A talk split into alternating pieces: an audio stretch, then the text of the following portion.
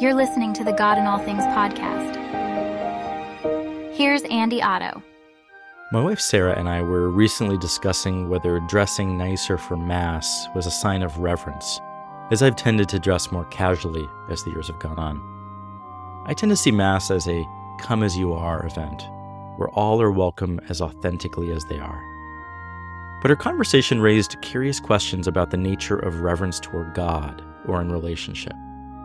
Why do I dress casually for Mass, but dress up for a date with Sarah? Is reverence just attire? St. Ignatius holds reverence up as an important part of our relationship with God. In his principle and foundation, he says that we are meant to praise, reverence, and serve God. These things are not about servility, but are products of my love for God, just as my love for Sarah moves me to a deep reverence and awe for her. Ignatius lived a life of vainglory, kind a young noble knight might live. No doubt he was caught up in the externals of dress and ritual, things that on their surface appeared to convey reverence for God, country, and the ladies who passed his way. But Ignatius' story tells of a profound transformation that mirrors the broader spiritual journey from superficial expressions of faith to a more profound personal relationship with God. His story illustrates the tension between external expressions of reverence and the authentic inner spirit of reverence.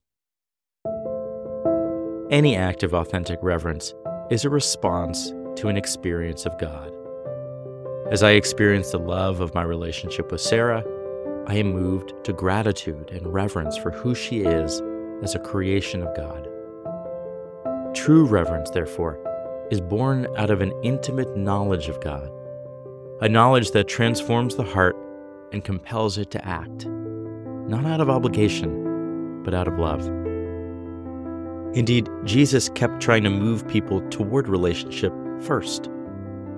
In his Sermon on the Mount, Jesus teaches first to reconcile with your brother or sister, and then offer your gift at the altar. Reverence the relationship so you can then authentically go to the ritual.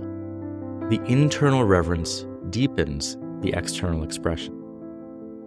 Now, the scribes and Pharisees were portrayed as being trapped by the externals, appearing reverent through their external actions and dress. Jesus says, they do all their deeds to be seen by others, for they make their phylacteries broad and their fringes long. They love to have the place of honor at banquets and the best seats in the synagogue, and to be greeted with respect in the marketplaces, and to have people call them rabbi. Later he says, You clean the outside of the cup and of the plate, but inside they are full of greed and self indulgence. How necessary is it for the external to indicate what's going on inside? When I consider coming as I am to Mass, is there not a reverence that comes out in the authenticity of being just me? Is not the truest expression of reverence found in the quiet depths of the heart? Certainly, we can find ourselves going through the motions and misplacing our reverence in an external practice. The other day, I was craving a Whopper from Burger King but I realized it was a Friday in Lent when Catholics are expected to abstain from meat.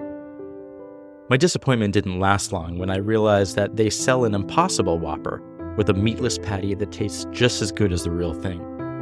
Great, I thought. I can fulfill my craving while holding to the Lenten obligation. But then I paused and realized how silly this was. What's the point of the external practice if there wasn't really any internal spiritual sacrifice?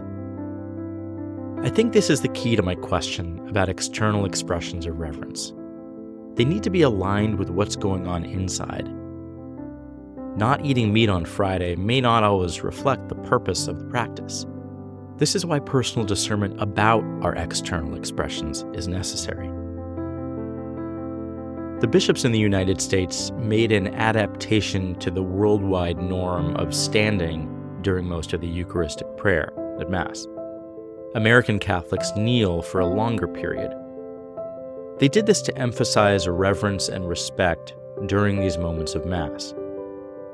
The U.S. bishops write When our bodies are engaged in our prayer, we pray with our whole person.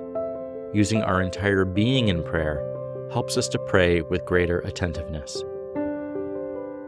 Ignatius sought to integrate body and soul in prayer, emphasizing the discernment of posture and environment. Indeed, the Catholic sacramental imagination holds that the externals can form our internal disposition. Consider how rituals like lighting a candle or opening our hands in prayer can deepen our inner reverence for the moment, opening our hearts. The body, in its actions, can lead the soul into a deeper awareness of the sacred, facilitating an encounter with God that is both embodied and spiritual. Yet these actions must always spring from the heart's genuine movement, lest they become empty rituals. Still, reverence is not a uniform garment to be worn in the same manner by all, but a personal, intimate gesture of love and respect towards our Creator. Reverence ought to meet the unique contours of each soul's relationship with God. We certainly are not called to the false reverence of the Pharisees how we dress for public worship, or even for a date with our partner, is something to be discerned by each person as they reflect on how their external expressions of reverence meet or enhance their internal reverence. The nature of reverence, it seems, is an ongoing dance between the outward and inward, a continuous conversation between the heart and the world.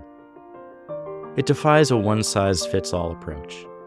It's about finding expressions that resonate with our unique relationship with God, honoring both the sacredness of rituals and the authenticity of our individual hearts. This ongoing journey of clarifying a real reverence involves embracing the external practices that authentically reflect our relationship with the divine, while releasing any that ring hollow or false. Whether expressed through dress, ritual, or quiet mindfulness, Reverence is ultimately a reflection of our deepest relationship with God, ourselves, and our neighbor.